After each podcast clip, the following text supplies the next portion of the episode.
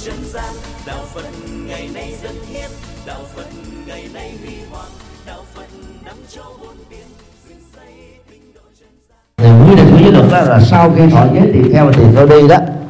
Được à, uh, 10 năm thì đủ tư cách để xuất gia cho một sa di hay một sa di ni. Thì lúc đó đó uh, mình được gọi là bổn sư.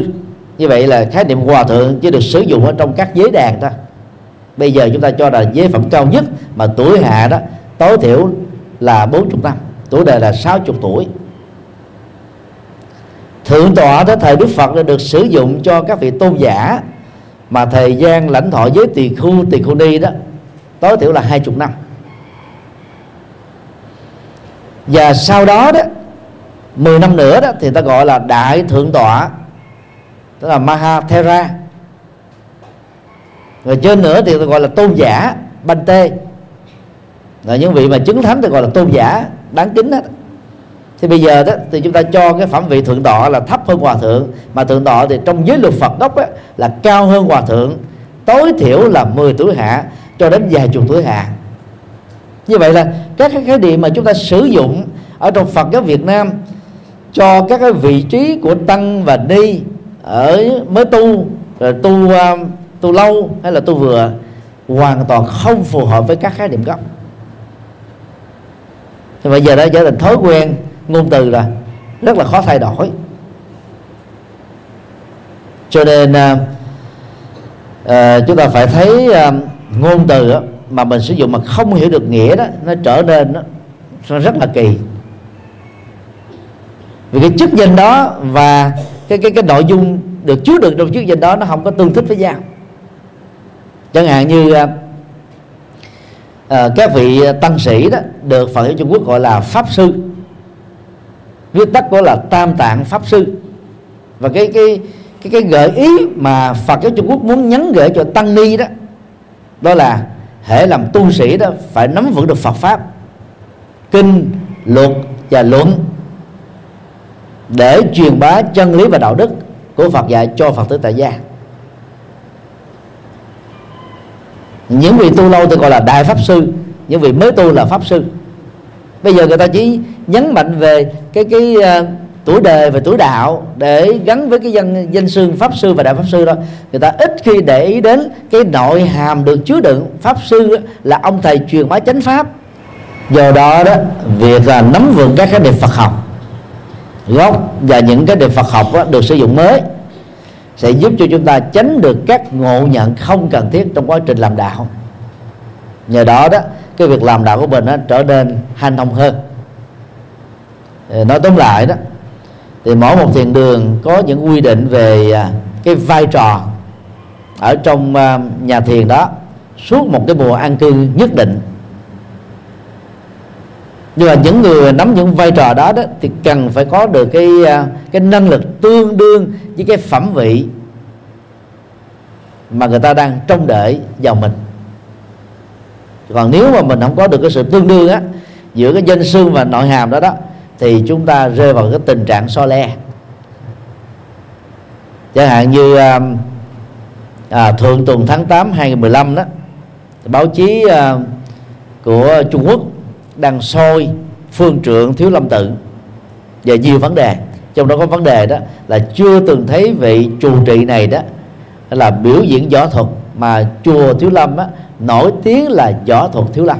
Mặc dầu á tự tọa thích vịnh tính trụ trì của thiếu lâm nó có công truyền bá thiếu lâm ra phương tây làm cho giới phương tây biết đến thiếu lâm tự nhiều hơn. Thay vì chỉ biết qua văn học và biết qua biết qua à, phim ảnh võ thuật của trung quốc ông đã có công mở rất nhiều các võ đường ở phương tây để truyền dạy là thiếu lâm tự. Xin lỗi, võ thiếu lâm. Nhưng mà võ thuật thì người ta nghi rằng là là là là phương trượng này đó là thua những vị à, huấn luyện viên khác. Là đang làm việc, tu học dưới trướng của mình. Do đó à, trong mỗi một truyền thống đó, thì người ta có những cái danh xưng để chỉ cho cái vị trí khác nhau và mỗi một danh xưng đó nó được chứa đựng uh, bằng cái cái cái nội dung tương đương với cái khái niệm được nội hàm đó. Là là là trông đợi hay là chỉ ra cho chúng ta. Là nắm vững được vấn đề này đó khi mình đặt cái chức danh nào đó thì phải chọn cái người phù hợp với chức danh đó. Thì à, nó dẫn đến cái tình trạng đó là trên dưới đều đồng thuận. Và các cái nội dung Phật học ờ, các hoạt động Phật học đó là sau đó đó được thực hiện một cách rất là thành tựu và mỹ mãn. Hãy đi câu hỏi khác. Cho chúng con được biết theo chúng con biết là kinh hoa nghiêm là do ngài long thọ nói ở tại long cung thì con không biết là chữ long là rồng như vậy thì cái tên long thọ và long cung có liên hệ như thế nào với tham a di đà phật? Long cung đó là một khái niệm phật học do trung quốc đặt ra và xuất hiện uh, lần đầu đó ở trong uh, kinh thập thiện cung rồng ở dưới nước. Vì người ta nghĩ rằng là rồng sống ở dưới nước. Thực ra rồng chỉ là con vật huyền thoại không có thật. Được uh, tưởng tượng ráp nói bởi con rắn và các con vật khác. Cho nên uh, trên nền tảng này đó chúng ta cũng có thể khẳng định rằng là long cung là cũng không có thật. Còn ngài long thọ đó và thuật ngữ long thọ đó là được người trung quốc dịch sát nghĩa từ à, uh, nagajun đọc uh, chạy âm chút xíu là Nagarjuna một vị Bồ Tát của Phật giáo Đại thừa ở tại Ấn Độ. Vị Bồ Tát này đó và Long Cung mà Trung Quốc mô tả là hoàn toàn không có liên hệ gì hết đó văn hóa của người Ấn Độ nó cũng à, đề cập đến rồng. Chứ mà chỉ có Trung Quốc mới đề cập đến rồng. Nhưng mà khái niệm con con con uh, naga tức là rồng đó của Ấn Độ là khác hoàn toàn với naga của Trung Quốc. Rồng à, của Ấn Độ đó, nó thiên về hình tượng của con rắn hơn. Và khi uh, dùng uh, đặt tên naga cho con của mình đó thì trong nền văn hóa Ấn Độ thì người Ấn Độ kỳ vọng rằng đó đứa con của mình đó, trở thành là một vĩ nhân tức là một nhân cách đặc biệt hơn những người bình thường còn lại. Trung Quốc thì thường à, tạo dựng thêm các câu chuyện huyền thoại. Mà vốn là nó không có thật. Để làm cho cái câu chuyện gắn kết với một vị tăng sĩ nào đó trở nên đặc biệt hơn kỳ thú hơn hấp dẫn hơn thôi.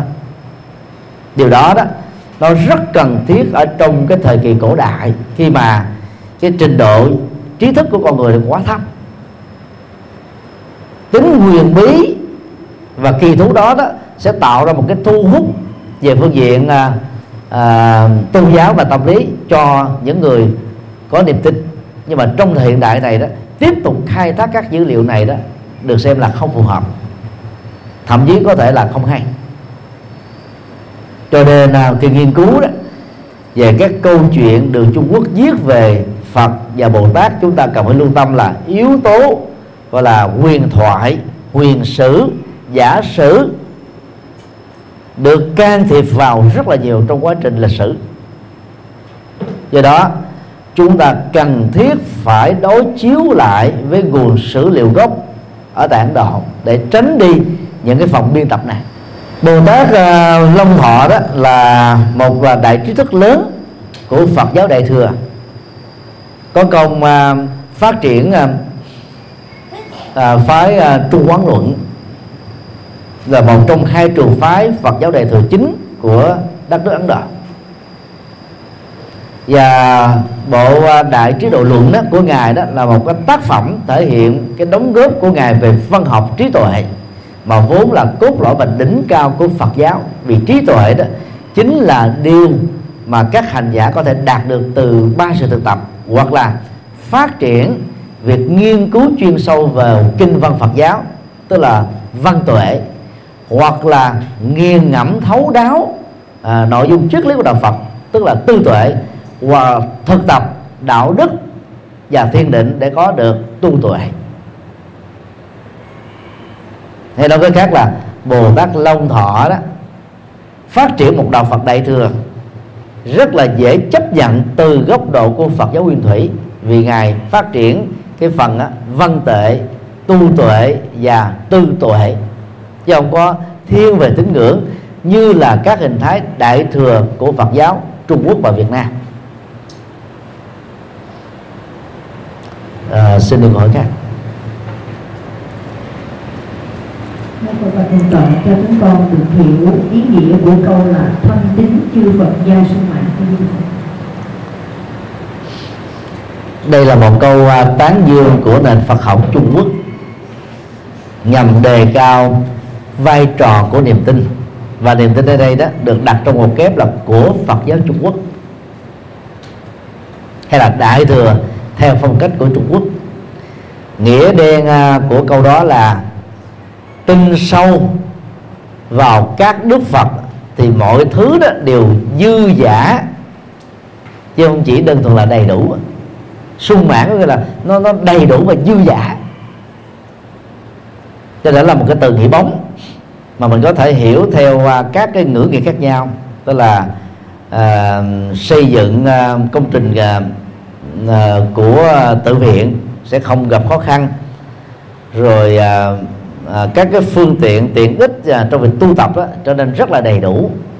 Là những phước báo mà chúng ta kỳ vọng trong một kiếp người có thể đạt được đó cũng nhờ vào việc thâm tính các đức phật mà đạt được như thế. Tại Việt Nam đó, thì chúng ta có một cái câu dở hơn thuộc kinh Di Đà ăn tới già không hết cái câu này cũng nhấn mạnh về góc độ niềm tin đó. Tức là nó nó phát xuất từ một cái giai đoạn Phật giáo bị suy vong nặng ở tại miền Nam, nói riêng và trên toàn quốc nói chung. Và lúc đó, các vị tu sĩ chỉ làm hai cái công việc thông thường nhất, đó là là tụng kinh cầu an cho người già bệnh, hấp hối, và tụng kinh cầu siêu cho những người chết và cho các hương linh. Đã qua đời nhiều năm qua các ngày lễ dỗ cho nên là thuộc kinh a di đà đó thì ngày hôm nay đi đám tang a đi đám tang b thì chúng ta sẽ được cái là quần chúng á, tạ lễ mà. Mặc dù không có ai quy định giá cả hoặc là hiếm khi có có chỗ mà quy định giá cả nhưng uh, người phật tử tôi muốn uh, gieo trồng công đức phước báo cho người thân của mình như một hành trang công đức vô hình thì họ thường phát tâm cúng dường trai tăng trai phạn tham gia các phật sự để hội hưởng công đức. Do đó mà cái nhận thức đó trở nên rất thiện cận là chỉ cần thuộc kinh a di đà phục vụ cho các khóa lễ, hộ niệm cầu siêu là chùa đó trở nên sung túc đầy đủ hết tất cả mọi thứ. Và khuynh hướng này đã làm cho Phật giáo bị chìm trong cái, các các cái hoạt động tín ngưỡng thuần túy thôi. Tại à, Nhật Bản người ta có một cái câu thiệu rất đau lòng. Muốn tổ chức sinh nhật linh đình vào các đền thờ thần đạo, tôn giáo gốc và tôn giáo riêng của người Nhật Bản, tức là thần mặt trời đó. Muốn tổ chức lễ cưới linh đình hãy vào nhà thờ của thiên chúa giáo và tin lành.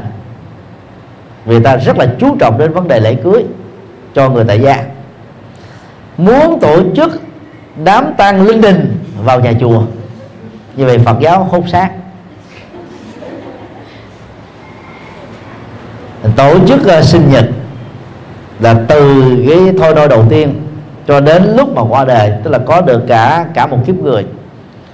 Tổ chức lễ cưới ở tuổi thanh xuân á thì à, từ đó chúng ta có hai phần ba quãng đề còn lại của một tín hữu để họ đi theo đạo.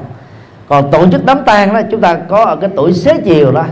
Như vậy Phật giáo nhấn mạnh đến góc độ này cho nên vào chùa chỉ có U60, U70, U80, U90 thôi mà phần lớn là chị em phụ nữ. Thì làm sao Phật giáo phát triển được?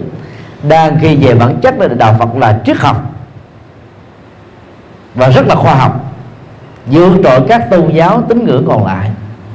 Nhưng mà vào các chùa Trung Quốc, Việt Nam, Nhật Bản, Nam Bắc Triều Tiên và Tây Tạng chúng ta thấy là dãy đầy các hoạt động tín ngưỡng vốn không có nguồn gốc từ đạo Phật.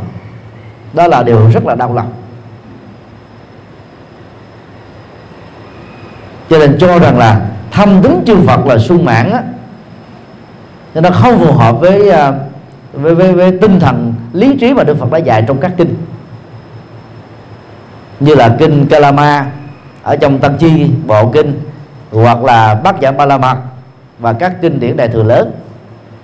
Ở đây đó Đức Phật không khích lệ niềm tin. Theo nghĩa là tín ngưỡng và tôn giáo. Đức Phật đề cao đến một cái niềm tin lý trí. Rational belief. Để từ đó chúng ta mới loại trừ được các mê tín dị đoan mà vốn á, khi kết thúc được đó chúng ta không còn nỗi sợ hãi đeo mang nữa. Niềm tin ở trong đạo Phật đó phải được hiểu như thế này nè.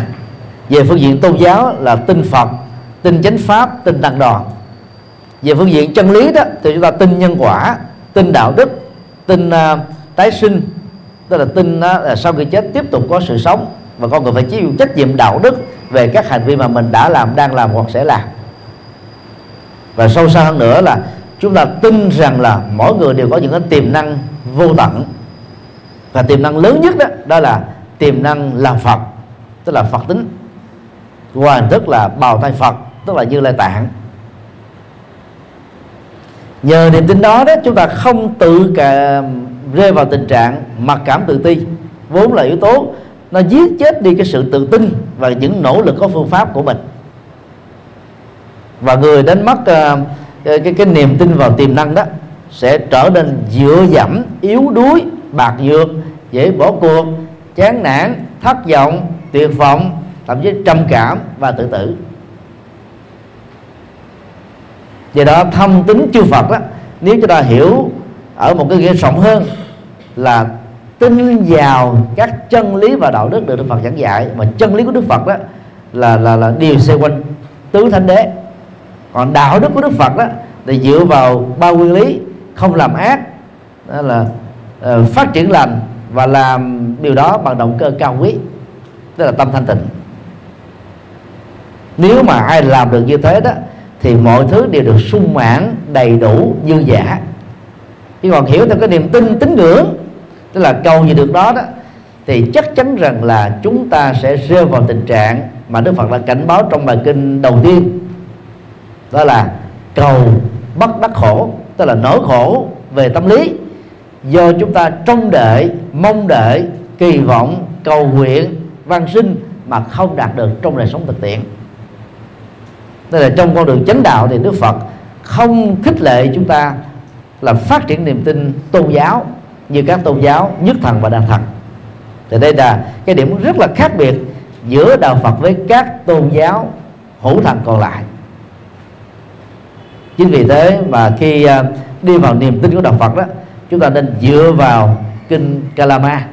Đừng nên vội tin một điều gì chỉ vì điều đó được đồn thổi, được nhiều người chấp nhận, được thầy mình đề cập đến, được truyền lại trong kinh điển, phù hợp với lý trí của bản thân dân dân đó là năm điều ở trong 10 điều mà Đức Phật khuyên đó phải dùng cái cán cân lý trí mà cao nhất là trí tuệ để đánh giá đâu là đúng và sai tốt và xấu nên và không nên tích cực và tiêu cực phàm và thánh. Thì đây là niềm tin mà dựa vào đó, đó chúng ta ngày càng phát triển được trí tuệ và do đó kết thúc hoàn toàn các nỗi sợ hãi do vô minh. Thâm tính chư Phật dưới góc độ vừa nêu đó thì chắc chắn là chúng ta sẽ thành tựu được các Phật sự. Xin được hỏi khác kính là thượng tọa cho chúng con được thắc mắc qua câu hiện tại vừa giảng câu mà thông chính chuyên Phật trên mạng thì con cũng có một cái thắc mắc đó là à, hiện nay đó là cái tệ nạn thứ nhất đó là pháp vương do văn đức ba à, tự xưng là pháp vương à, còn một cái nữa là từ liên hoa hóa xanh. Thì chúng con thấy là những cái đó là những cái mà từ giả tạo ở cái tên mình như là qua bài báo mà thượng tọa con có đọc cũng rất lâu, không nhớ rõ cái số báo đó là số số bốn mấy để ra cái bài đó. Nhưng con cũng thấy là hiện nay thì quý phật tử, tất cả các phật tử thì đều theo cái tín ngưỡng, theo cái những cái danh xưng ờ, cái cái cái danh từ đó. Thì con thấy nếu mà là một tu sĩ Phật giáo thì chúng ta cần phải làm gì để cho ngăn chặn bớt điều đó hay gì được đây là câu hỏi ờ, tế nhị và nhạy cảm nhưng mà rất là cần thiết. Để giải quyết được à, vấn nạn nêu trên đó một cách dứt điểm đó, thì chúng ta cần lưu tâm một số điều như sau. Điều một tu sĩ nào dầu thuộc bất kỳ một trường phái Phật giáo nào mà dùng các cái danh xưng là quá thân Phật, quá thân Bồ Tát hay là pháp vương, pháp chủ, dân dân đó chúng ta nên đặt vấn đề nhân vật đó. Tại vì điều này nó trái hoàn toàn với à, đạo đức tỳ kheo và tỳ kheo ni mà chúng ta là phát quyền giữ nó khi chính thức làm đại đức tăng và đi. Trong uh, bốn ba la di của tăng và các ba la di à, của ni đó tự ngôn chứng thánh là cái tội nặng nhất mà dướng kèm vào đó đó đương sự tự ngôn này đó bị à, đối diện trước một cái à, cái cái, cái khung hình phạt rất nặng đó là tẩn xuất ra khỏi tăng đoàn. Tức là không thừa nhận tư cách tăng sĩ của vị đó từ thời điểm đó cho đến trọn cuộc đời còn lại tức là không còn được tức là cơ hội để trở thành tu sĩ thêm một lần nào nữa. Trong kinh pháp hoa đó tự ngôn chứng thánh được xem là tăng thượng mạng. Nhất là tự cho rằng là mình là quá thành phật là chứng thành phật là rất nguy hại. Như vậy trong giới luật truyền thống cho đến là kinh điển đại thừa đó đều không tán thành với cái khuynh hướng cho rằng là mình á, là quá thân Phật hay là tự thân của Phật. Phật giáo uh, Tây Tạng trải qua nhiều thế kỷ đó đã có khuynh hướng này. Ba nhân vật quan trọng nhất đó, theo khuynh hướng này đó bao gồm Đạt Lai là Ma được xem là quá thân của Bồ Tát Quan Thế Âm. Kama Ba đó được xem là quá thân của Đức Phật A Di Đà Ban Thì Lạt Ma là quá thân của một vị Phật khác. Rồi Nga Quan Rút Ba đó nếu có theo nghĩa đen có nghĩa là gì? Là trường phái ngỗng trời thôi tức là con thiên nga đó nhưng mà qua đến Việt Nam mình á mình tôn vinh là là pháp vương. Giờ trợ lý của ông thì gọi là nhiếp chính vương. Đó là do Việt Nam mình á tự đề cao tự trại thảm đỏ ta. Và các tu sĩ của chúng ta tự làm công việc này chứ Phật tử có biết gì đâu.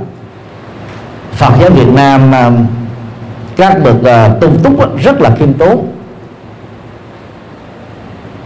Không có tự xưng mình là hóa thân của Phật Bồ Tát nào hết và điều đó là ứng xử phù hợp với tinh thần luật học của đạo Phật. Còn à, các nước Phật giáo đâm truyền ta dùng cái chữ à, tăng vương tức là một cái à, cái cơ cấu thế tục hóa về phương diện hành chính và tổ chức giáo hội để bầu chọn cái vị nào được xem là lãnh đạo cao nhất của giáo hội thôi. Mô hình này đó về bản chất thì Đức Phật không có à, tán đồng. Ví dụ như bài kinh 108 ở trong kinh Trung Bộ đó tôn giả Ananda nhắc lại sau khi Đức Phật qua đời rằng là Đức Phật không hề chỉ định ai làm lãnh đạo tăng đoàn. Nói cách khác là, Đức Phật không chấp nhận mô hình tăng vương, tăng thống hay là pháp chủ. Và Đức Phật đề cao cái tinh thần dân chủ ở trong tăng đoàn. Thì đó là cái khuynh hướng mà Đức Phật đã có 45 năm ứng dụng nó, kể từ ờ, khi giác ngộ với cội bồ đề cho đến lúc qua đời. Nhưng rất tiếc là do những cái nhu cầu của lịch sử và những cái tác động của các thể chế chính trị mà dần dần Phật giáo đã có cái cái à, mô hình là người đứng đầu đại diện cao nhất của giáo hội. Từ đó nó dẫn đến cái tính tính cách gọi là thế tục hóa và và chính trị hóa. Cho nên đó, đôi lúc đó, nếu không kéo đó chúng ta rất dễ bị lũng đoạn về phương diện là cấu trúc giáo hội và à, chính trị can thiệp vào trong giáo hội. Do đó à, ai tự xưng là pháp dương hay là pháp chủ quá thân phật, quá thân bồ tát, đều không phù hợp với tinh thần luật học của tỳ kheo và tỳ kheo ni. Đây là điều mà chúng ta phải nắm vững để chúng ta không sợ hãi khi đưa ra những nhận xét theo theo cách này. Điều hai, phải từ bỏ mặc cảm tự ti dân tộc thì chúng ta mới không bị dựa dẫm vào Phật giáo Trung Quốc. Trong suốt hai chục à, thế kỷ qua và chúng ta sẽ không bị dựa dẫm vào Phật giáo Tây Tạng trong vòng bốn thập niên qua. Ở hải ngoại cộng đồng Việt kiều ở ờ, Mỹ, Canada, Úc và châu Âu đã hướng đến Phật giáo Tây Tạng. Và trong nước á, thì khoảng um, 6 năm trở lại đây đó cái khuynh hướng này trở nên rất là mạnh và nhanh chóng. Chúng ta đề cao các vị tăng sĩ ở mức độ trung bình khá thôi. Trở thành là pháp vương, trở thành phật sống, trở thành bồ tát sống, trải thảm đỏ. Và bằng cách này chúng ta đang làm cho Phật giáo Việt Nam bị ảnh hưởng tiêu cực nặng. Trong một lần là phiên dịch trực tiếp cho ngài quan rút ba tại chùa Phổ Quang, chúng tôi đã dùng từ à, rất là là là cân đo là trưởng môn phái nga quan rút ba. Chứ không bao giờ dịch là pháp dương gì hết á. Vì nghĩa đen là ngỗng trời thôi, có gì đâu. Và ngay cả nếu vị ấy là tự xưng, mình là pháp dương đi nữa, chúng ta cũng không nên vì thế mà tùy thuận theo, đồng thuận theo, a vua, a tòng theo. Ở miền bắc đó, thì có một thầy chúng tôi không có tiện nêu tên rước ngài quan rút ba về và tự phong vị đó là pháp dương. Một người phàm phong cho một người phàm khác là pháp dương tức là phong cho uh, một một nhân vật trở thành là phật sống. Hết sức là là vô lý nếu không nói là ngớ ngẩn. Rồi tại thành phố Hồ Chí Minh thì có một sư cô thì lại cũng đi làm cái công việc đó. Và trong vòng mấy năm qua đó thì người Việt Nam mê tín thì chạy theo hiện tượng này và xem rằng là cúng dường cho pháp duyên như thế là phước nhiều hơn là cúng dường các vị tăng sĩ còn lại là do vì chúng ta chấp vào cái khái niệm tự phong hoặc khái niệm được bơm phòng mà vốn đó nó không có giá trị hiện thực. Điều ba ngoài việc là từ bỏ cái mặc cảm tự ti dân tộc thì Phật giáo Việt Nam á, cần phải có trách nhiệm và có cái kiến thức về ngoại giao quốc tế ở cấp nào thì nhân vật nào tiếp? Đó là cái nguyên tắc ngoại giao thủ tướng thì được thủ tướng tiếp. Tổng thống thì được chủ tịch ờ, nước tiếp. Tổng bí thư đảng á, của hệ thống xã chủ nghĩa nó không có tương đương gì đến hệ thống ờ, dân chủ tự do ở phương tây cho nên rất khó được các tổng thống khác tiếp. Vừa rồi cái cuộc tiếp xúc giữa tổng bí thư nguyễn phú trọng và tổng thống obama là ngoại lệ thôi. Chứ còn theo nguyên tắc đó thì tổng bí thư của đảng cộng sản đó chỉ được gọi là thư ký của một cái đảng ở trong hệ chế đa đảng tiếp thôi. Chứ còn nguyên thủ quốc gia thì không có tiếp tổng bí thư. Tại vì là vì à, mỹ đang có cái cái cái khuynh hướng là à, thiên về cái trục xây của châu á để cân bằng cái cái vai trò của mỹ à, giúp à, bình ổn à, cái cái chính trị tại biển đông mà trung quốc đang bành trước bá quyền sai với luật quốc tế. Cho nên á, mỹ mới mở ra một trường hợp ngoại lệ thôi còn về ngoại giao, giữa quốc gia này với quốc gia khác đó, là người ta bắt buộc phải tuân thủ các nguyên tắc nhất định. Và rất tiếc đó, vì à, được bơm phòng là pháp vương, cho nên đó lãnh đạo cao nhất của giáo hội chúng ta tiếp. Và tiếp hàng loạt như vậy, từ một nhân vật mà tại Ấn Độ rất mờ nhạt, trở nên nổ như cồn ở tại Việt Nam. Là đó là vì chúng ta, tức là thiếu cái kiến thức về ngoại giao quốc tế. thôi Ngao Rumba chỉ là một nhân vật nhỏ ở tại à, à, cộng đồng La Đắc một cái à, tiểu bang à, trong số nhiều tiểu bang của à, Ấn Độ. Và so với à, truyền thống à, Phật giáo Tây Tạng thì Ngang Quan Ba là không là gì so với Kama Ba, Ba Thiền Lạt Ma, Đạt Lai Lạt Ma. Không là gì hết nhưng mà chúng ta bơm quá mức và các nhà chính trị ở các cấp phó thủ tướng của Việt Nam do vì ờ, ờ, không chuyên về lĩnh vực này cho nên cũng đã bị lạc dẫn và xem đây là những vị Phật sống. Và do đó có những cái ờ, tiếp xúc rất là trân trọng tạo một cái vai trò vị thế rất là đặc biệt uh, cho Gangwon Rupa mà vốn đó là không nên như thế.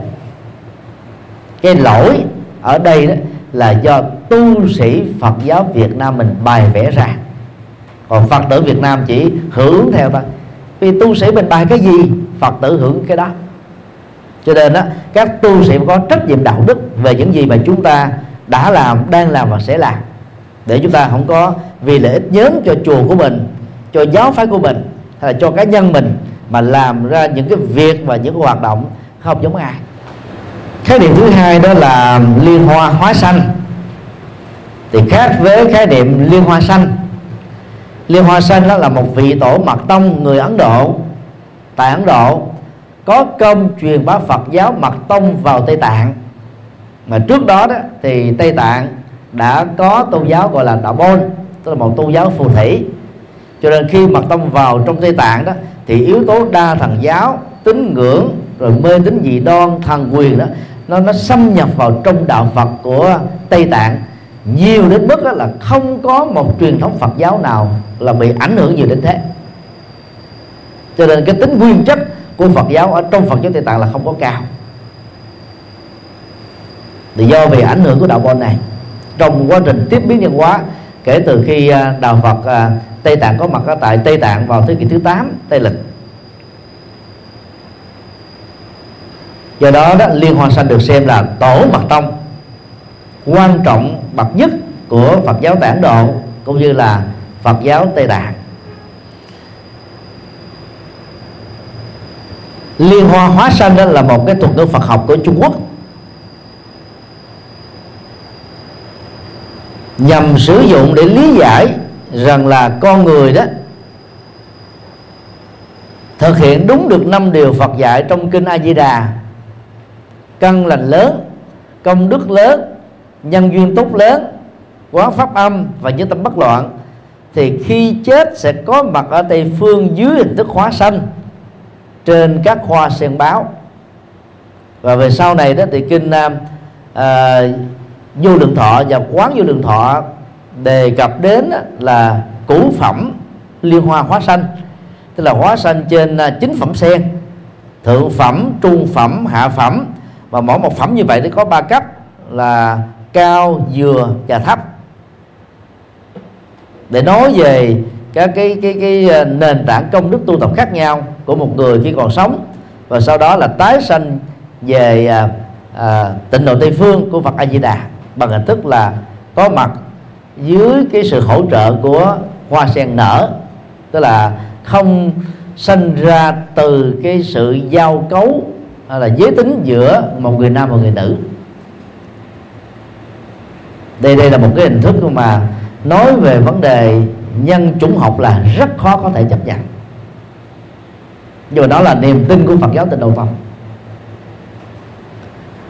bởi vì đó, hoa sen không thể sinh ra con người. Chúng ta nên nhớ điều đó. Hoa sen chỉ thể sinh ra gương sen, hạt sen. Rồi cái hạt sen có thể tạo ra cây sen. Rồi cây sen tạo ra hoa sen.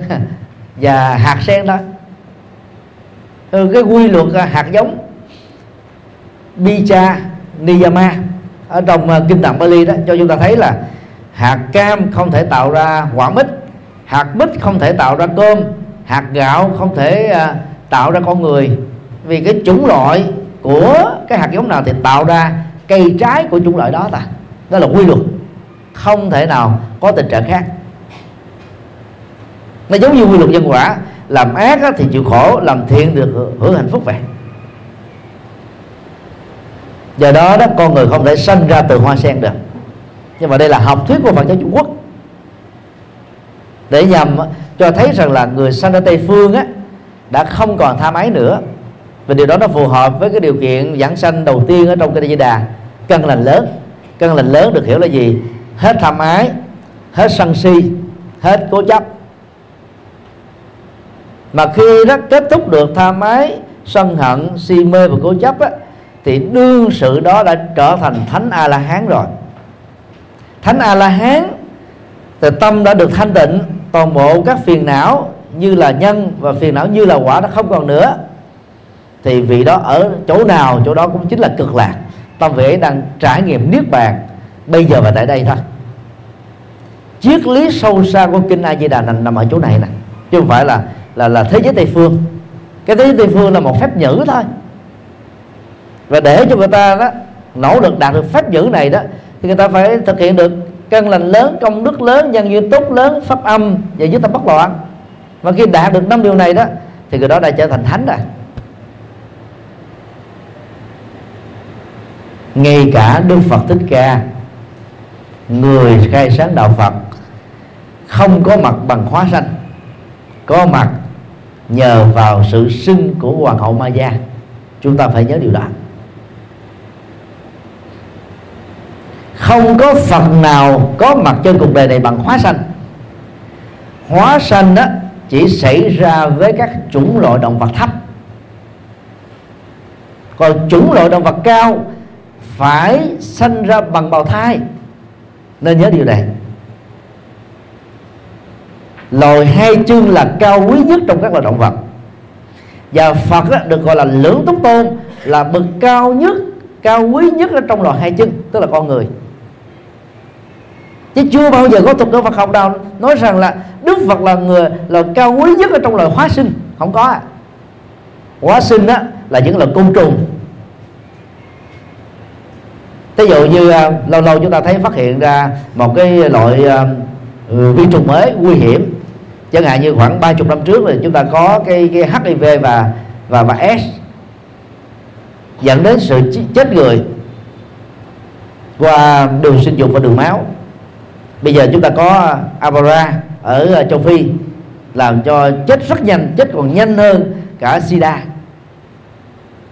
Đó là do những cái phản hóa học ở trong thiên nhiên và hóa học ờ, giữa con người với thiên nhiên. Và lối sống con người dẫn đến cái sự quá sinh ra một số một số loại vi khuẩn mới côn trùng mới vi sinh vật mới nguy hại cho sức khỏe của con người. Cho nên loài hóa xanh á, về phương diện phước báo là rất kém. Lăng quanh quá thành mũi. Tầm và quá bướm là những loại động vật thấp. Con người không thể tồn tại bằng hóa sinh được con người phải được sinh ra từ quan hệ giới tính của nam và nữ ta. Cho nên á và ở Trung Quốc nó đặt ra nhiều khái niệm mới. Và và đề cập đến cái tình trạng quá sinh trên hoa sen làm cho người ta cảm thấy thích thú. Tại vì còn tham ái là còn khổ trong cái pháp cứu đức phật nói rõ ra ái dục sinh sầu lo ái dục sanh sợ hãi. Ai không còn ái dục, không sầu, không sợ hãi. Hỷ dục sanh sầu lo. Hỷ dục sanh sợ hãi. Ai không còn hỷ dục, không sầu, không sợ hãi. Rất là quy luật nè. Và sơ thiền mà các tu sĩ chúng ta đang thực tập đó đó là gì? Ly dục suy nghĩ lạc. Dục ở đây đó là tham ái, bao gồm dục ái, hữu ái, vô hữu ái. Mà dục ái là gì? Tức là kama mà kama đó lại là tình yêu và tính dục cho nên à, giữa lời dạy của Phật giáo Nguyên Thủy với lời dạy của Phật giáo Trung Quốc á, thì chúng ta thấy là đạo Phật Nguyên Thủy chuẩn hơn. Cái nhất là về phương diện này. Các tu sĩ khi à, đã chuyển hóa năng lượng à, tính dục mang tính bản năng đó thành công trở thành là tâm từ bi lớn đó thì à, kinh điển Bali gọi đó là gì? Giống như trạng thái củi hết thì lửa tắt củi là nhiên liệu. Mà khi có nó như là nhân, thì lửa phát sinh như là kết quả thôi. Cái cái quy luật kéo theo giữa nhân và quả là không thể tránh khỏi. Tha mái là củi, tái sinh đó là quả, tức là lửa đấy. Do đó, bậc chứng là a la hán được xem là kết thúc tiến trình sanh tử do nghiệp tha mái dẫn dắt.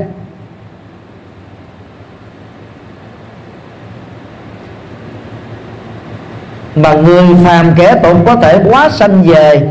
Tây phương cực lạc với hình thức hoa sen tức là đâu còn tham ái nữa. Thì lúc đó, người phàm đó cũng đã là thánh nhân a la hán trở lên rồi. Mà thánh nhân thực tế đó, chỉ trở thành thánh nhân khi tồn tại dưới hình thức một con người. Chúng ta phải nhớ rõ điều này, không thể nào có khác hơn được. Do đó đó, rất nhiều học thuyết của Trung Quốc không sử dụng được. Nó chỉ, là là là giúp cho chúng ta trải nghiệm cái sự thích thú về phương diện nhận thức thôi. Còn thực tiễn thì không. Nói ra những vấn đề này thì rất là tế nhị và dễ đụng chạm. Nhưng mà không nói thì không được. Bởi vì rất nhiều phật tử tại gia cứ mê giảng sanh về tây phương. Đang khi tu thì chẳng ra chi. Mà chỉ có đưa vào cái hộ niệm đơn giản của một nhóm cư sĩ tại gia phàm phu tục tử mà có thể được sanh tây phương. Thế thì còn có giá trị của tu là cái gì nữa? Còn dựa vào kinh A Di Đà tức là người tại gia còn tham ái tức là còn tình yêu và tính dục là không thể giảng sanh tây phương được. Phải nhớ điều này. Căn lành lớn không phải được hiểu nôm, nôm na là gì biết ăn chay niệm phật đi chùa. Đó là căn lành bé căn lành nhỏ nhỏ thôi không chung gì hết á. Căn lành lớn là hết tham ái hết sân hận hết si mê hết cố chấp tức là kết thúc được các trói buộc thấp ở tâm được gọi là uh, kiết sử. Mà hết được trói buộc thấp đó thì cái đó là, là kết thúc được sinh tử không rơi rớt vào dục giới nữa. Phải nắm rõ về cái cái cái nguyên lý Phật học này để chúng ta không có mơ tưởng lên tôi mơ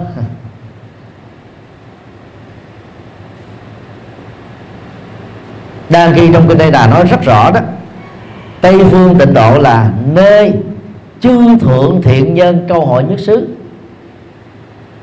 Đây là, là, là, là nơi hội tụ của các bậc thượng thiện chứ không phải là thiện bình thường mà thượng thiện tức là thánh trở lên. Mà thánh là đã chuyển hóa được tha mái rồi. Đang cái người tại gia có vợ có chồng còn tình yêu. Khổ đau về tình yêu mà nói sanh tây phương là quan tưởng là không sanh được. Ngoại trừ những người tại gia độc thân. Và tu đúng được đó là là năm điều trong cái đây đã nói như vừa nêu. Thì cái khả năng đó là cao. Thì giống như các vị tăng sĩ vậy. Cho nên tóm lại, liên hoa hóa sanh là cách mô tả của phật giáo trung quốc ta.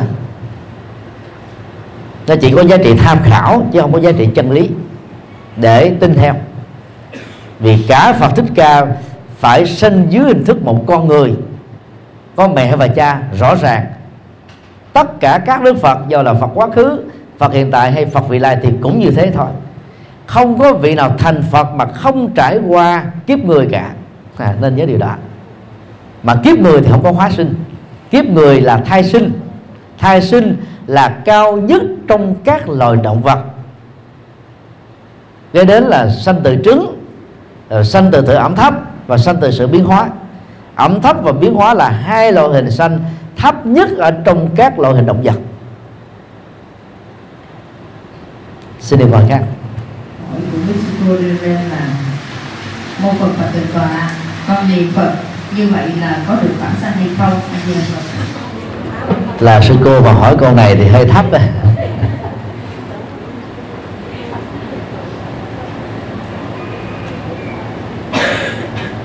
chữ vãng có nghĩa đen là đi. Ví dụ như chúng ta dùng cái chữ là vãng cảnh á, tức là viếng thăm cảnh. Sinh á, là viết tắt của tái sinh. Và tái sinh ở đây được xem là một sự đi và đi ở trên hoa sen để có mặt ở trong ờ, thế giới tây phương mà không cần trải qua hình thức thai sinh thì được gọi là vãng sinh. Về sau này trong dân gian đó, hiểu nôm na đó đó là vãng sinh là sự qua đề.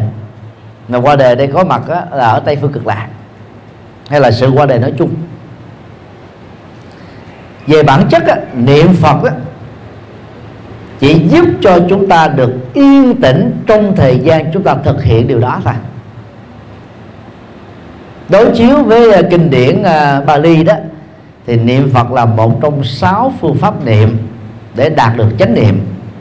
Năm phương pháp niệm còn lại đó là niệm chánh pháp niệm tăng đoàn niệm đạo đức niệm uh, bố thí và niệm về kết quả tái sinh làm chư thiên.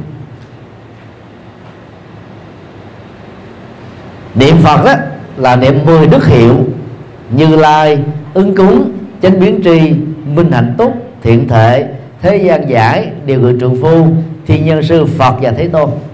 Về phương diện âm tiết đó thì khi niệm đúng 10 đức hiệu đó bằng tiếng Bali, chúng ta có đúng 108 âm tiết. Rất là tình cờ và rất hay. Và niệm Phật như vừa nêu đó là để chúng ta cam kết phấn đấu đạt được các đức hiệu đó trong đời sống thực tiễn. Ví dụ như à, khi ta niệm đến minh hạnh túc, hạnh là đạo đức, minh đó là trí tuệ, túc là đầy đủ trọn vẹn chúng ta phải nỗ lực bằng các hành động có phương pháp cụ thể để có được trí tuệ hoặc là văn tuệ tư tuệ là tu tuệ hoặc là uh, chúng ta thực tập hết tất cả các đức hạnh tức là giữ được ờ, đạo đức tỳ kheo đạo đức tỳ kheo ni và đạo đức bồ tát trọn vẹn. Như vậy là niệm là cách nhắc nhở cái trách nhiệm và bổn phận của người xuất gia là phải đạt được các đức tính cao quý như Phật để chúng ta phát huy được tiềm năng Phật, bào thay Phật và trở thành Phật trong tương lai. Và niệm Phật này đó, nó có một cái cái sự thôi thúc của mình lệnh cách. Để chúng ta phấn đấu không có mặc cảm tự ti vào bản thân mình. Từ à, thế kỷ thứ năm sau tên địch trở đi đó, thì Trung Quốc có khuynh nướng nhấn mạnh niệm Phật là niệm Nam Mô A Di Đà Phật và niệm danh hiệu này đó, nó cũng có ít nhất là hai ngữ nghĩa để tiếp cận. Ngữ nghĩa một về phương diện tín ngưỡng. Con nương tựa vào Đức Phật A Di Đà ở thế giới cực lạc phương Tây. Về phương diện tín niệm tín tín ngưỡng đó đó, thì rất nhiều người nghĩ rằng là bằng phương pháp niệm nhất tâm bất đoạn được nêu ra trong kinh Di Đà hoặc là một trong 48 lời nguyện của tỳ kheo pháp tạng trong kinh vô lượng thọ, chỉ cần 10 niệm chân thành thôi thì người đó được giảng sanh về tây phương. Còn lâu mới có. Điều này phần lớn các pháp sư tịnh độ tông không hiểu được. Cho nên truyền bá một cái niềm tin rất là nguy hại với luật nhân quả. Mà Đức Phật bổn sư Thích Ca đó đã dạy công truyền bá. Chúng ta nên nhớ đó tỳ kheo pháp tạng là một phàm tăng. Mặc dầu đó, có thể ngài là tiền thân của Phật A Di Đà nhưng mà là phàm tăng đó, thì người ta tu phần lớn là nhấn mạnh về lòng từ bi. Mình nguyện cái này, ước cái kia, trong đời cái nọ. Có thể rất là mê tín chỉ có tấm lòng thôi. Nhưng mà khi giác ngộ thành Phật A Di Đà thì cũng giống như bao nhiêu đức Phật khác, Phật nào cũng phải quá độ bằng tứ diệu đế không có quy luật khác. Tứ diệu đế đó là hai lớp nhân quả. Nhân quả khổ đau của kiếp người quả đưa lên trước để cho ta sợ. Mà muốn kết thúc đó thì phải truy tìm nguyên nhân. Rồi cái lớp nhân quả thứ hai đó là trở thành thánh thì quả đưa lên trên để người ta thích. Người ta hướng đến đó là niết bàn. Trở thành thánh nhân trong đời sống hiện thực. Và muốn làm đạt được điều đó, đó thì chúng ta phải thực tập bát chánh đạo. Không có phật nào dạy ngoài tứ diệu đế cả. Phải nhớ điều đó. Còn khi là người phàm á, chúng ta có thể nguyện cái này, ước cái kia, mơ tưởng cái nọ, đó là cái quyền tự do, tín ngưỡng của con người. Nhưng mà không thể đánh đồng. Tỳ kheo pháp tạng là phật a di đà một lúc á là còn là phàm, một lúc á đã là phật. Hai cái đề khác nhau xa lắm. Khi chúng ta còn là một phật tử tại gia, chúng ta có những nguyện ước chúng ta mới đi tu. Và khi đi tu rồi chúng ta bỏ dần các quyền ước đó chúng ta biến ra trở thành các hành động rất là cụ thể qua cách thức làm đạo và truyền đạo. Từ khi mà chúng ta giác ngộ trở thành thánh nhân á thì cái cách làm đạo đó rất khác với cái cách khi chúng ta còn là một tăng sĩ. Chúng ta thấy rõ ràng. Nó là có, có một cái cái sự chuyển hóa từ thấp lên đến cao. Càng lên thành thánh nhân đó thì cái phương pháp nó phải chuẩn với nhân quả thôi và dùng trí tuệ đó làm thước đo và kim chỉ nam để hành đạo. Không có khác hơn. Nhiều pháp sư tịnh độ tông và hành giả tịnh độ tông ngộ nhận vào điều pháp nguyện của tỳ kheo pháp tạng là phật a di đà mặc dù đó, hai vị này có quan hệ tiền thân và hậu thân, cho nên đã tin rằng là chỉ cần có niệm phật là được giảng sanh thôi. Đó là mê tín. Như vừa trả lời trong câu hỏi ờ, uh, phía trước. Để giảng sanh tây phương theo cái di đà là nó có ba tiêu chí chính và hai tiêu chí phụ. Bất dĩ thiểu thiện thiện căn phước đức nhân duyên đắc sanh bị quốc không thể lấy căn lành nhân duyên tốt ít và phước đức ít mà sanh về tây phương tịnh độ được. Và đảo ngược lại chúng ta phải hiểu đó là gì? Công đức lớn căn lành lớn nhân duyên tốt lớn rồi ở ờ, phần khác của kinh di đà thì là có quá pháp âm, gió thoảng, thông reo, suối chảy, mây bay, đều xem như là là cái cái cái phương tiện duyên thuyết tứ diệu đế bắt chánh đạo, thất bồ đề phần. Nói chung là 37 phẩm trợ đạo. Tức là lấy dữ liệu của ta bà xây dựng chánh nhân tịnh độ hiện tiền. Hiểu theo nghĩa bóng. Mà niệm phật nhất tâm bất loạn đó là kết quả là khi mà bốn điều này đó đã được thành tựu do đó đó chúng ta phải hiểu đó, cái chức năng của niệm phật đó là giúp cho chúng ta đạt được chánh niệm, thế thôi. Đừng cương điệu quá chức năng của niệm phật. Mà chánh niệm chỉ là một phần tám của bát chánh đạo, không phải tất cả của chánh đạo. Và do đó, hành giả tịnh độ tông phải có trách nhiệm thực hiện chánh kiến, chánh tư duy, chánh ngữ, chánh nghiệp, chánh mệnh, chánh tinh tấn và chánh định. Nếu chỉ dựa vào duy nhất có chánh niệm không là không đủ vì nếu có chánh niệm, không đó là đủ đó, thì đức phật đâu nói tứ diệu đế làm gì cho mệt. Thì bây giờ chúng ta đặt một câu hỏi có liên hệ đi. Nếu niệm phật mà giảng sanh được tây phương, thì đức phật đó, lúc nào ngài cũng nhớ về chính ngài bằng chánh niệm thì ngài giảng sanh đi đâu?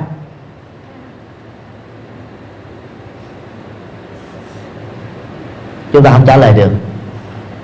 Tại vì có chân lý đâu trả lời. Cái gì có chân lý có nó có quy luật cái gì có quy luật là có thể chứng minh được, giải thích được, cảm nhận được, trải nghiệm được và chứng đắc được. Do đó, cũng giống như là công án của thiền tông trung quốc, thần chú của mật tông, ấn độ, tây tạng và trung quốc, danh hiệu phật chỉ giúp cho chúng ta đạt được chánh niệm thế thôi. Đừng có cường điệu khuếch tán thêm, vì giá trị thật nó không có. Do đó đó, người tu tịnh độ tông muốn à, giảng sanh tây phương, chúng ta phải dựa vào cái đại di đà. Kinh a di đà đó, theo đại thừa là đức phật thích ca nói, khi đức phật a di đà đã là phật a di đà rồi, nó khác với cái lúc mà phật a di đà còn là tỳ kheo pháp tạng. Cái này khác xa lắm. Cho nên á, thà nỗ lực nghiêm túc hơn, có phương pháp hơn toàn diện hơn, hệ thống hơn, trong việc tu tập đủ được năm tiêu chí nêu ra trong kia giai đà. Nếu chưa giảng sanh được tây phương đó, thì khi còn sống trong từng tích tắc của cuộc đời đó, chúng ta là một người rất có giá trị, rất được an lạc và hạnh phúc. Và khi mà đạt được năm tiêu chí này rồi đó, thì ở đâu cũng là niết bàn, ở đâu cũng là cực lạc.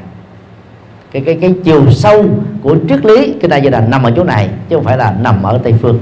Xin đi câu hỏi khác xin có một cái thắc mắc đó là hiện nay gần đây nói chung thì gần đây khoảng chừng một hai năm trở lại đây thì có một nhóm cư sĩ đó là đi truyền đạo bằng cách là chỉ đến những vùng sâu vùng xa này hơn đó là à, truyền cho những phật tử là chỉ có niệm phật thôi không cần phải tu hành hoặc là không cần phải làm việc gì hết thì theo con là một người tu sĩ Phật giáo ở ngay bản thân chúng con là ở tại chùa thì con chắc có lẽ là cũng không làm gì được nhiều lắm nhưng mà con cũng xin con phải đến được gọi là à, chúng ta phải làm gì đây để có một cái tiếng nói qua báo đài truyền thông để chúng ta sẽ cảm thấy là để cho thức tỉnh với cư sĩ Phật tử tại gia đó để chúng ta à, hiểu à, sâu về Phật sâu về Phật chúng ta không có nhầm lẫn ở chỗ hồng mê tín một cách chỉ có niệm Phật không? Và ta không phải làm và ta chỉ tu như vậy thôi câu hỏi hay này đó khi cần đến giải pháp á, thì nó đòi hỏi những điều như sau.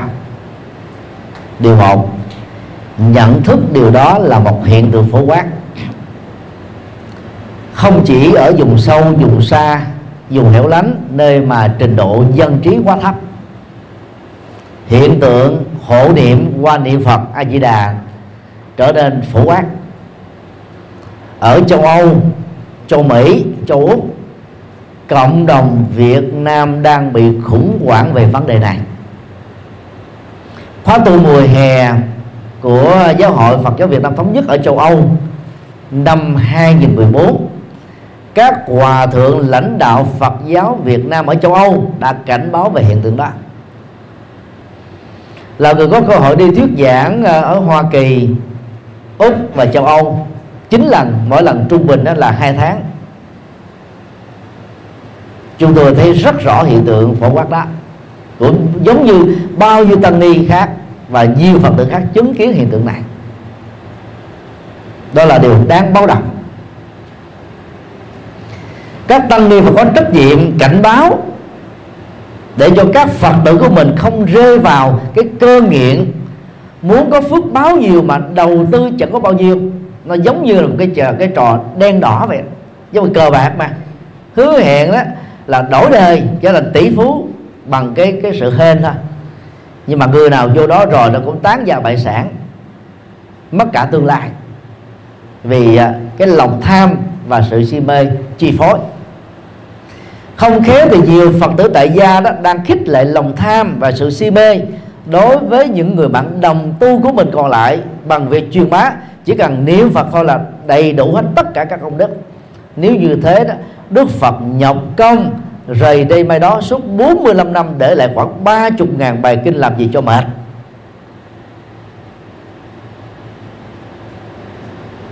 Điều hai Vai trò của giáo hội Phật giáo. Để dứt điểm vấn đề này đó Nó cần phải có những uh,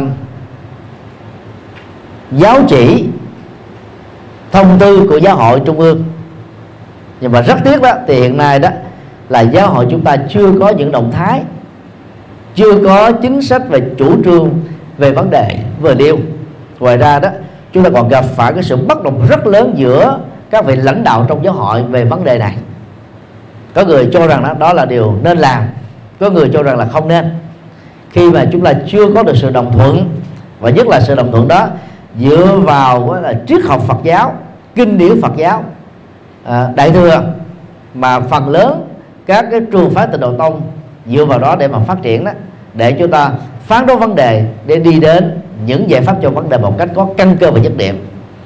Thì các sự dị biệt về vấn đề này sẽ làm cho tình trạng vấn đề đó diễn ra một cách dai dẳng và lâu dài hơn.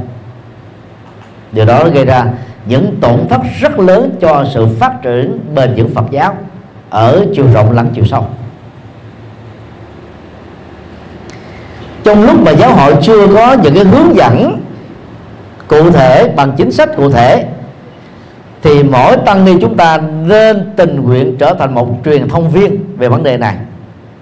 Trong những cái buổi sinh hoạt tu tại chùa của mình, chúng ta phải cảnh báo các phật tử, đây là hiện tượng mê tín dị đoan, có gốc rễ từ một vị hòa thượng Đài Loan, đó là hòa thượng Tịnh Không về à, vấn đề làm đạo đó thì hòa thượng Tịnh Công có hai hai quãng đề. Năm 2001 trở về trước truyền bá kinh điển đại thừa mà giờ đó tên tuổi của hòa thượng nổi như cồn.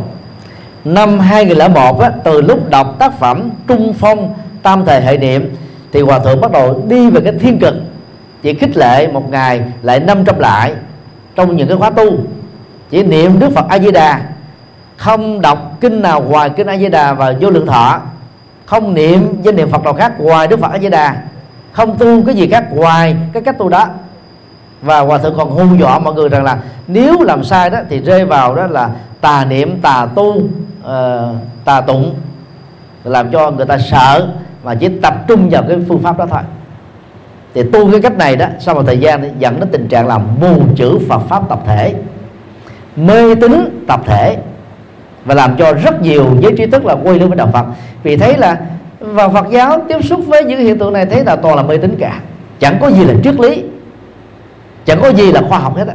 Mà đang ghi bản chất của đạo Phật là triết lý và khoa học. Do đó đó, chúng ta phải có trách nhiệm nói với Phật tử rằng đó, cái giá trị lớn nhất của việc niệm Phật là gì? Chánh niệm. Nếu làm đúng mà muốn chánh niệm cho niệm Phật á thì đăng ký niệm Phật không để cho lời cầu nguyện can thiệp vào. Vì lúc đó là lòng tham rồi.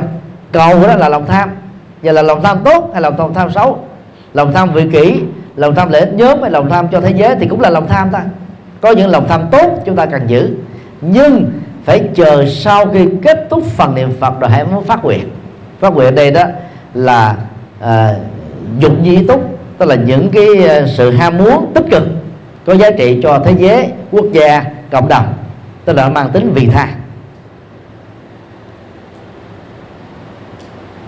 Còn đề cao cái giá trị của niệm phật đó, là đạt được tất cả các công đức qua cái chủ trương của thượng tịnh công là niệm phật một câu phước sanh vô lượng lại phật một lại tội diệt hà sa.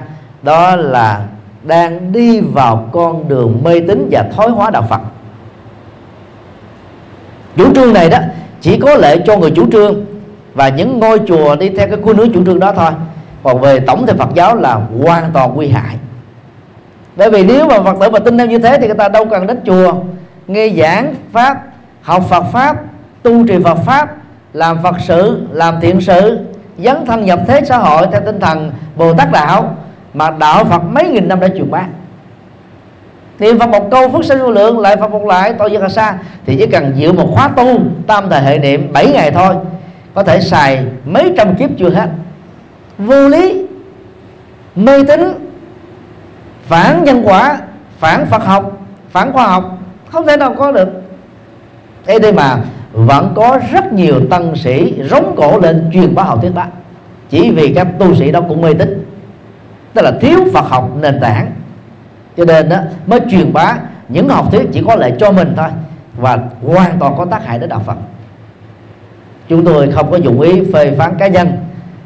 Nhưng mà vì cái hiện tượng này đã trở thành đó là quá phổ cập rồi.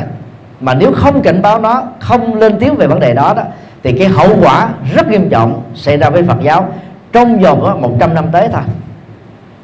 Tại vì hiện nay thì chúa giáo ta đang vay mượn các phương pháp tiến bộ của đạo Phật để truyền bá đạo Phật ở châu Á cho thiên niên kỷ thứ ba bằng á, tài lực vật lực phương pháp. Và đang khi đó Phật giáo lại vay mượn các phương pháp mê tín dị đoan của các tôn giáo nhất thần và đa thần. Chúng ta đang thấy Phật giáo có cuộc hướng đi ngược lại sự tiến bộ. Và Phật giáo đây chúng tôi muốn áp chế đó là Phật giáo tịnh độ tông cực đoan nha chứ không phải tịnh độ tông à, đúng đắn. Tịnh độ tông đúng đắn là dựa vào kinh A Di Đà thì không có vấn đề.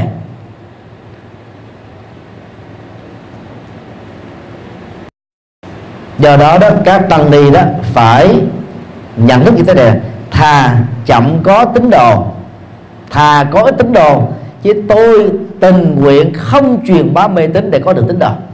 Nhận thức này sẽ giúp cho chúng ta có trách nhiệm với ờ, đạo Phật hơn và có trách nhiệm nhân quả với chính mình hơn trong những uh, lời dạy uh, hướng dẫn khóa tu dân dân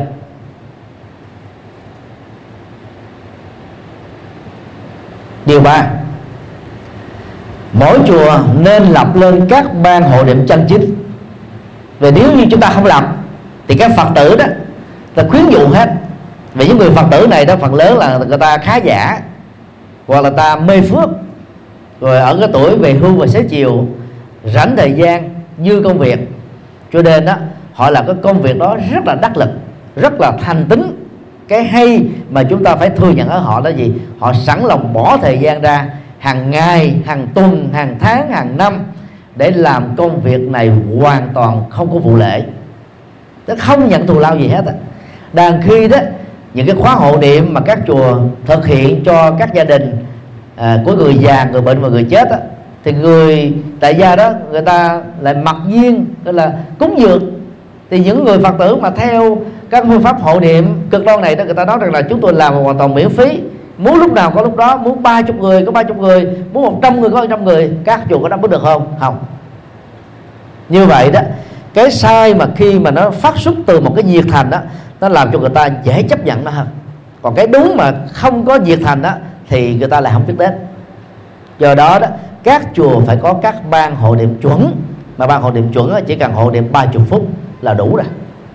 Cái vấn đề chính yếu là phải tư vấn cho người bệnh và người đang chết rũ bỏ được sợ hãi bệnh, sợ hãi chết luyến tiếc quan trái, hận thù, vân vân thì mới, gọi là là là là là chết yên và tái sanh nhanh, nhẹ nhàng được. Cho đó là cái quan trọng mà chúng ta cần phải làm. Và khi mà tăng ni làm công việc này thì nhớ đừng có nhận cái tặng phẩm cúng dường, tịnh tài cúng dường của thí chủ ở ngay nhà của họ đừng nhận vì lý do đó. Vì sau này thì có các phật sự họ sẽ đáp ứng lại mà khi họ đáp ứng đó sẽ còn nhiều hơn là cái khoản cúng thông qua các cái khóa lễ cầu an cầu siêu. Điều bốn, chúng tôi tha thiết kêu gọi các phật tử đang chạy theo cái khuynh hướng mê tín qua niệm phật giảng sinh, qua các giảng sinh đường và làng a di đà. Hãy phát nguyện trở thành truyền thông viên và hoàn pháp huy phật giáo cũng giống như là các ờ, tín hữu của ờ, tinh lành họ rất là nhiệt tình. Họ có mặt khắp mọi nơi. Ở những quảng trường lớn ở phương tây ở những cái công viên ở việt nam. Họ nhìn thấy người nào đang thể hiện cái nỗi khổ niềm đau là tiếp cận liền và giới thiệu kinh thánh dẫn dắt đi nhà thờ tặng uh, sách uh, thiên chúa giáo và ủng hộ tài chính để người đó vượt qua khó khăn để từ đó người đó bằng cái tình cảm và cái tình à, biết ơn này mà trở thành tín đồ. Nếu các phật tử cũng làm được việc đó mà truyền bá một đạo phật chánh tín, tức là bác chánh đạo làm nền tảng, trí tuệ đã làm chìa khóa dẫn dắt đó, thì trong một kiếp người đó, chúng ta độ không biết được bao nhiêu người. Cứ phát nguyện đi. Thay vì mình nói là đưa người chúng sinh, độ hết tất cả chúng sinh nó quá rộng, quá lớn, quá quá không tưởng, không vốn tới được chỉ cần phát nguyện, mỗi một tháng tôi độ được một người thôi. Chưa biết đạo trở thành phật tử. Đã là phật tử mê tín thì trở thành phật tử chánh tín. Nếu như mình đến đạo Phật vào tuổi 20 và qua đời ở tuổi 80 thì 60 năm đó, mỗi năm chúng ta độ được 12 người. Biết bao nhiêu người để trở thành Phật tử chân chính. Còn bây giờ vài chục người mà đi độ một hồn ma, thì quá uổng ít đi. Mà độ mất đến nhiều ngày như thế là chẳng có phương pháp gì hết sau khi chết nó theo Đức Phật là tái sinh liền ngay lập tức rồi. Học thuyết 49 ngày tái sinh là do Trung Quốc đặt ra, chứ không phải là Đức Phật dạy. Tăng ni phải nắm vững vấn đề này. Kinh địa tạng là do trung quốc trước tác. Kinh địa tạng là kinh đại thừa trung quốc duy nhất đề cập đến 49 ngày. Còn kinh điển nguyên thủy, qua văn hệ hoa ly, hay là a hàm tương đương, hoặc là các kinh điển đại thừa tản độ là không hề có chủ trương đó. Cho nên á sau khi chết rồi mà chờ 8 tiếng mới được tản liệm là, là đại mê tín. Và để cho cái mê tín này được chấp nhận á người ta phải lấy uy tín của ngài quyền trang để làm bình phong. Ngài quyền trang làm gì có chủ trương đó. Hai tác phẩm nổi tiếng nhất của quyền trang đó là thành di thuốc luận và bát thức quy củ tụng là nói về yoga chaya tức là pháp tướng tông, duy thức tông. Không có nêu vấn đề đó. Và theo học thuyết pháp tướng tông thì sau khi chết, con người tái sanh liền ngay lập tức thôi. Thì giống với đạo Phật nguyên thủy, chứ không có khác. Như vậy đó, các tăng ni phải có trách nhiệm giúp cho các phật tử mình biết đâu là những thiêm thất của trung quốc. Đâu là mê tín dị đoan để chúng ta không phải chịu trách nhiệm nhân quả với đạo phật và với cách thức truyền đạo mê tín này. Và khi làm các việc này đó, chúng ta phải có bản lĩnh chấp nhận là một số nơi người ta sẽ du cáo mình, xuyên tạc mình, chụp mũ mình là đã phá tịnh độ tông. Đừng sợ, nếu chúng ta không phải là người như thế, đừng sợ. Và thậm chí một số ngôi chùa đó, vì cái quyền lợi riêng tư của ngôi chùa mình thông qua việc có tín đồ mê tín dị đoan đông người ta sẽ không mời mình đến thuyết giảng. Mặc dù trước đó là người ta có thể mời rất rất là nhiều lần cũng đừng vì thế mà sợ. Vì mục đích đi tu của chúng ta là để truyền chân lý chứ không phải đi tìm tín đồ. Khi mình truyền đúng chân lý đó thì tự động các phật sự được hanh thông đừng sợ. Là một giảng sư truyền bá chân chính đó, quý vị sẽ có tín đồ chuẩn và các tín đồ đó, đó khi chúng ta cần là phật sự chỉ cần có một thông cáo mời gọi thôi là có rất nhiều người hưởng ứng đừng sợ.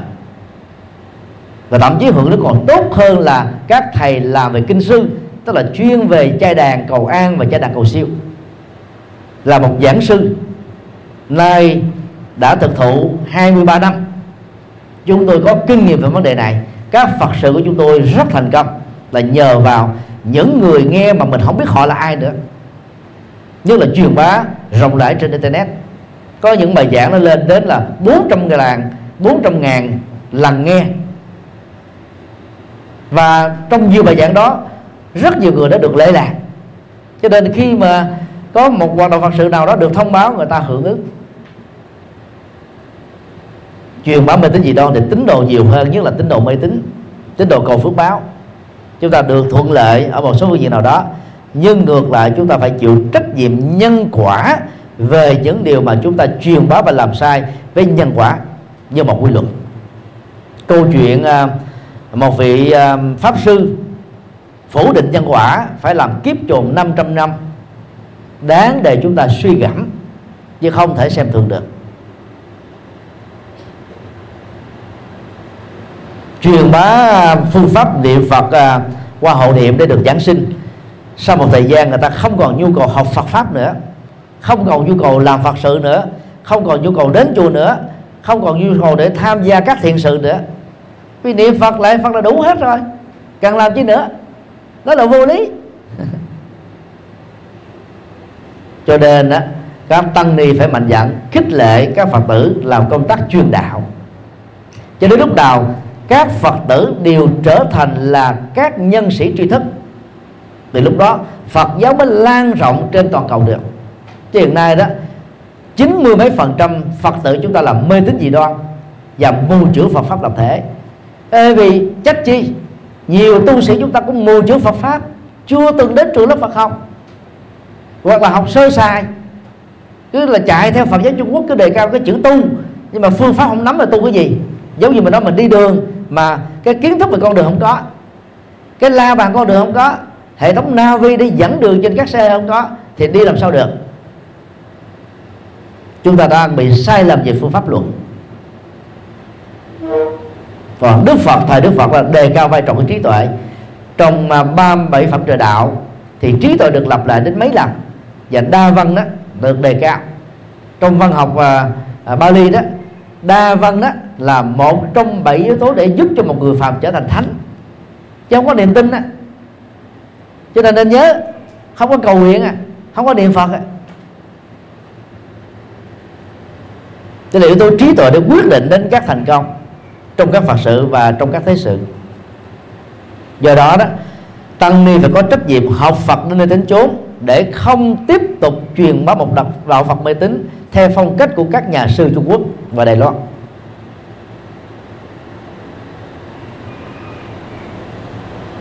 Và nếu ai cũng có cái tinh thần cam kết như thế đó Theo giờ đâu chúng tôi chỉ cần hai chục năm thôi Làm đạo năng động nhập thế tích cực đó Thì Phật giáo sẽ phát triển rất mạnh. Xin đi câu hỏi khác vừa qua bài giảng hôm nay thì con có thấy có một uh, à, sự à, liên hệ đến đời sống thực tiễn cho tín đồ phật tử hiện nay đó là có những à, đức phật có dạy rất nhiều bài kinh mà ứng dụng thực tiễn vào đời sống để phân hóa gia đình.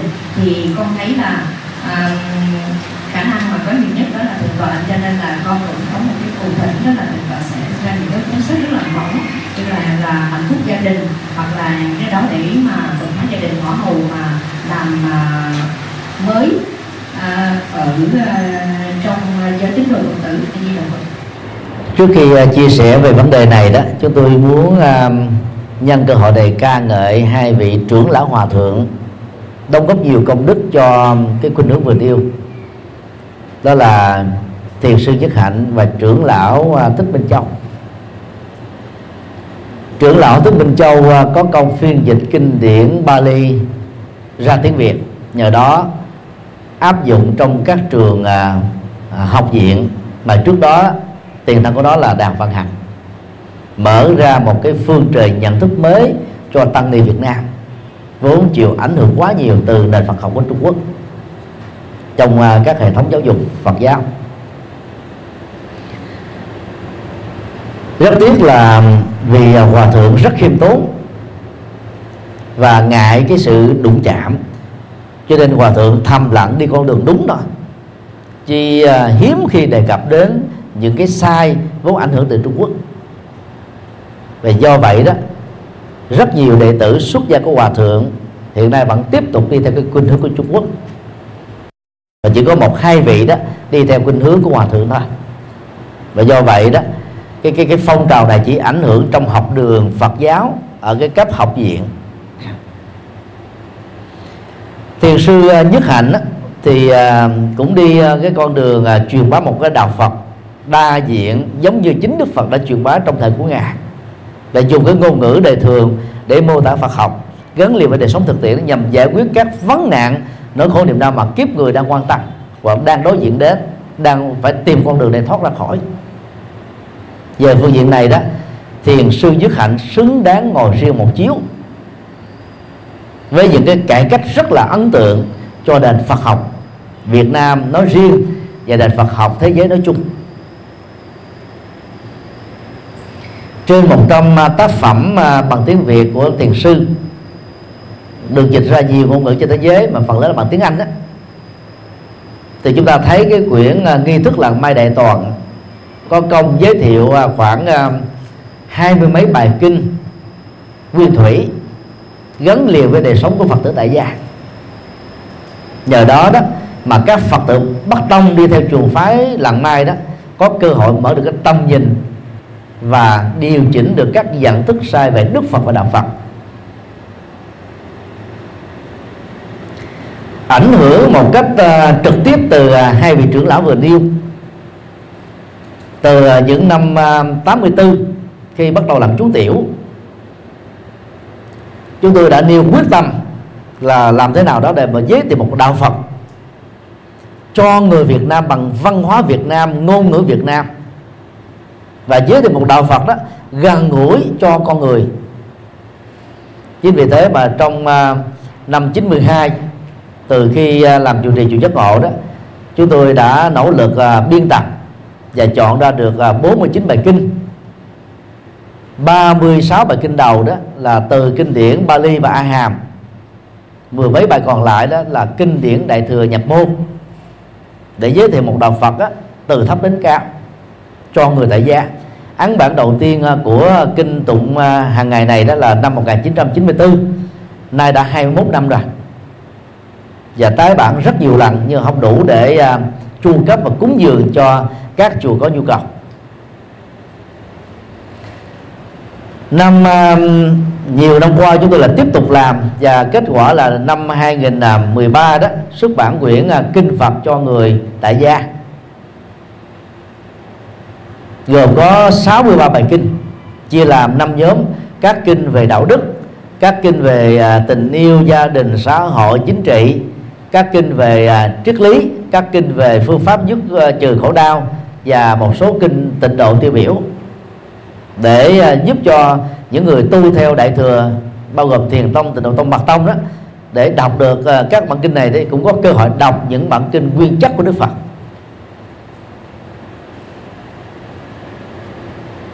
Và trong uh, nhiều năm qua chúng tôi kêu gọi các giảng sư các tăng ni trẻ đó nên truyền bá một đạo Phật nhân thừa và thiên thừa thôi.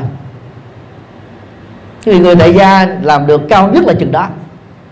Còn đạo Phật đó thanh văn thừa Bồ Tát thừa Phật thừa chỉ dành cho một thiểu số các vị tu sĩ ta tu hành có lý tưởng và tu đúng phương pháp cái triệu tu sĩ chưa chắc là có được uh, vài chục tu sĩ giác ngộ giải thoát.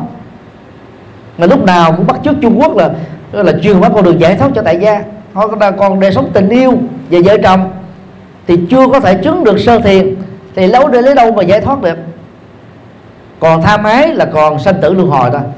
Những ờ, đạo sư tịnh độ tông chân chính đó, thì người ta chủ trương rất rõ. Ái bất nhiễm bất sanh tai bà. Niệm bất thiết bất sanh tịnh độ nhiều người tình độ tông á, chỉ nhớ cái câu thứ hai, quên đi câu đầu. Phải kết thúc tham ái thì mới kết thúc sanh tử. Mà người tại gia là sống với tham ái và đức phật cho phép tham ái. Một vợ một chồng. Chỉ có những người nào không thỏa mãn với hạnh phúc tham ái đó đó, thì nên phát nguyện làm người xuất gia. Thì làm người xuất gia mới có cơ hội giải thoát. Còn người tại gia sống với tham ái là không thể giải thoát được kinh điển nói rõ rành rành như thế. Chúng tôi trình bày lại đúng với tinh thần kinh điển. Rất nhiều tăng ni và phật tử chống đối. Và nói rằng là chúng tôi đang đóng bít cửa ngõ không cho người tại gia giải thoát. Nó một đàn hiểu nẻo, quy trục một ngã. Ở đây đó, chúng tôi nhấn mạnh là hệ còn tham ái là không giải thoát được. Chứ không phải là nó là người tại gia hay xuất gia. Nhưng mà người tại gia là bản chất là tham ái. Chỉ có người tại gia độc thân, chỉ có tham ái thì giống như tu sĩ thì cái cơ hội đó cao hơn. Những người tại gia còn lại. Do đó à, trong à, quá trình à, truyền bá Phật pháp đó, chúng ta phải có trách nhiệm học vững đạo Phật là để mình hiểu rõ được những vấn đề này. Thì giải thích cho người tại gia người ta không có mơ màng chi bao nữa. Để ta không rơi vào tình trạng sau khi tham dự khóa tu vài lần ở một số ngôi chùa người ta là bỏ chồng bỏ vợ, bỏ con cái, bỏ trách nhiệm gia đình. Chỉ lao đầu vào cái niệm phật không lại phật không nó không làm gì hết. Từ đó nó dẫn đến những cái rối loạn gia đình và rối loạn xã hội. Và càng à, thấy rõ điều này đó, thì người xuất gia phải có cái trọng trách để truyền bá một đạo Phật bình dân cho người tại gia. Còn ai mà không thỏa mãn với một đạo Phật nhân thừa đó, thì có thể xuất gia trở thành người người tu thôi hiện nay đó thì à, quyển à, kinh Phật cho người tại gia kinh Phật cho người bắt đầu kinh tụng hàng ngày được à, ấn tống rộng rãi. Bất cứ các vị tăng sĩ làm trụ trì ở chùa nào có nhu cầu đọc tụng chỉ cần liên lạc với chúng tôi hoặc là chùa giác ngộ sẽ được cúng dường các quyển đó. Rồi tôi tin chắc rằng là nếu mỗi đêm các uh, trụ trì cho phép phật tử đọc những bản kinh này đó thì nhận thức về đức phật và đạo phật bắt buộc phải thay đổi ở họ thôi. Chúng ta sẽ ờ, không có những phật tử mê tín gì đoan nữa. Và nhờ đó đó chúng ta đỡ mất thời giờ để giải quyết các cái vấn nạn mê tín gì đâu của họ đầu tư thời gian còn lại cho các phật tử mới. Hoặc là cho những người có tình cảm yêu quý mến đạo Phật mà chưa chính thức là Phật tử. Thì cái việc làm đạo này đó ngày càng được đó, là rộng mở hơn và giúp được cho nhiều người hơn. Còn à, các cái quyển sách nhỏ dưới hình thức sổ tay thì cần rất nhiều cái sự đóng góp công sức nhất là tịnh tài để ấn tống đó. Thì dưỡng hộ có một cái ban ấn tống hiện nay chỉ ấn tống à, một số giới hạn thôi vì cái nguồn ngân sách là có giới hạn. Để bù đắp lại cái khó khăn về tài chính đó đó, thì à, chúng tôi đã có những cái ấn bản. Trước nhất là ebook, tức là sách internet. Nếu ai à, có điện thoại thông minh, smartphone, iphone hay là hệ thống android, ipad, thì chỉ cần vào app store, tức là kho ứng dụng đó, đánh vào cái mục tìm kiếm thích nhật từ, có dấu hoặc không có dấu thì ở bên phía đầu của tay trái sẽ xuất hiện một cái à, cái hình ghi là kinh sách thầy nhật từ. Bấm vào và nhận cái phần download. Thì trung bình đó, 15 phút sau đó 60 quyển sách của chúng tôi sẽ có mặt ở trong máy điện thoại và iPad thông minh. Và là hoàn toàn miễn phí. Thì mỗi năm chúng tôi sẽ cập nhật thêm à, các quyển sách mới các cái nghi thức ờ, tụng niệm mới, thuần việt. Mà nhấn mạnh của nó là dành cho phật tử tại gia. Cho nên ờ, công nghệ hiện đại đó giúp cho chúng ta đó đỡ tốn ờ, cái cái cái nguồn tài chính mà cái hiệu quả truyền bá Phật pháp vẫn được thành tựu. Sắp tới thì tất cả các tác phẩm đó sẽ được âm thanh hóa, đưa vào các trang mạng miễn phí để các phật tử cập nhật download về à, ổ đĩa cứng hay là ipad, iphone để có thể mang theo, nghe ở trên máy bay, xe lửa, xe hơi hay là ở nơi làm việc. Thậm chí là đang lúc chúng ta vệ sinh cá nhân, vẫn có thể tận dụng thời gian để nghe được Phật pháp.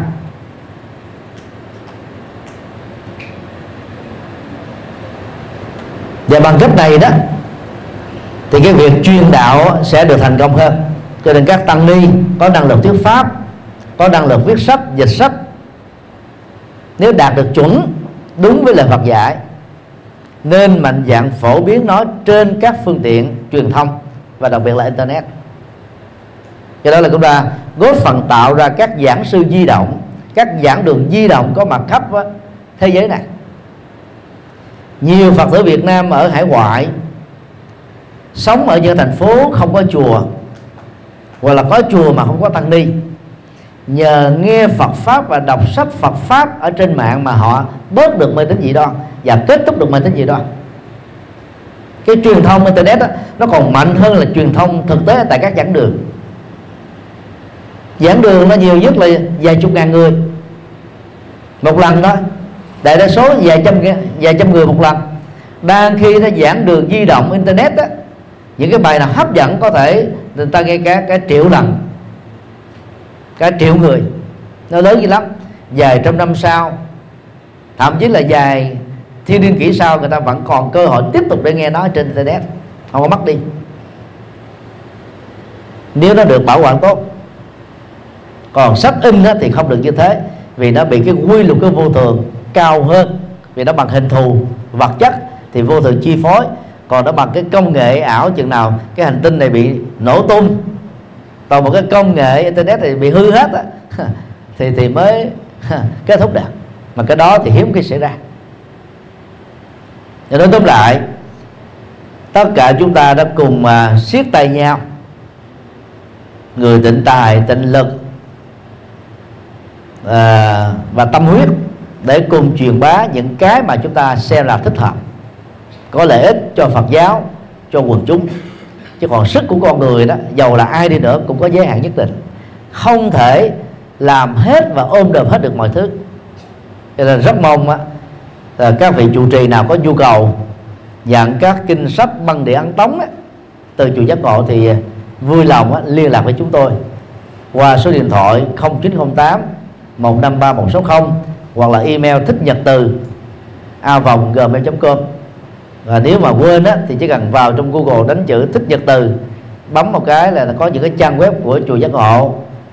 Như là chùa giác ngộ com đạo phật ngày com thì bên dưới nó đều có những cái thông tin cần thiết để liên hệ. Không biết còn thời gian không? Vì à, đã hết thời gian chúng ta kết thúc tại đây. Pháp âm đạo Phật ngày nay xin khép lại nơi đây.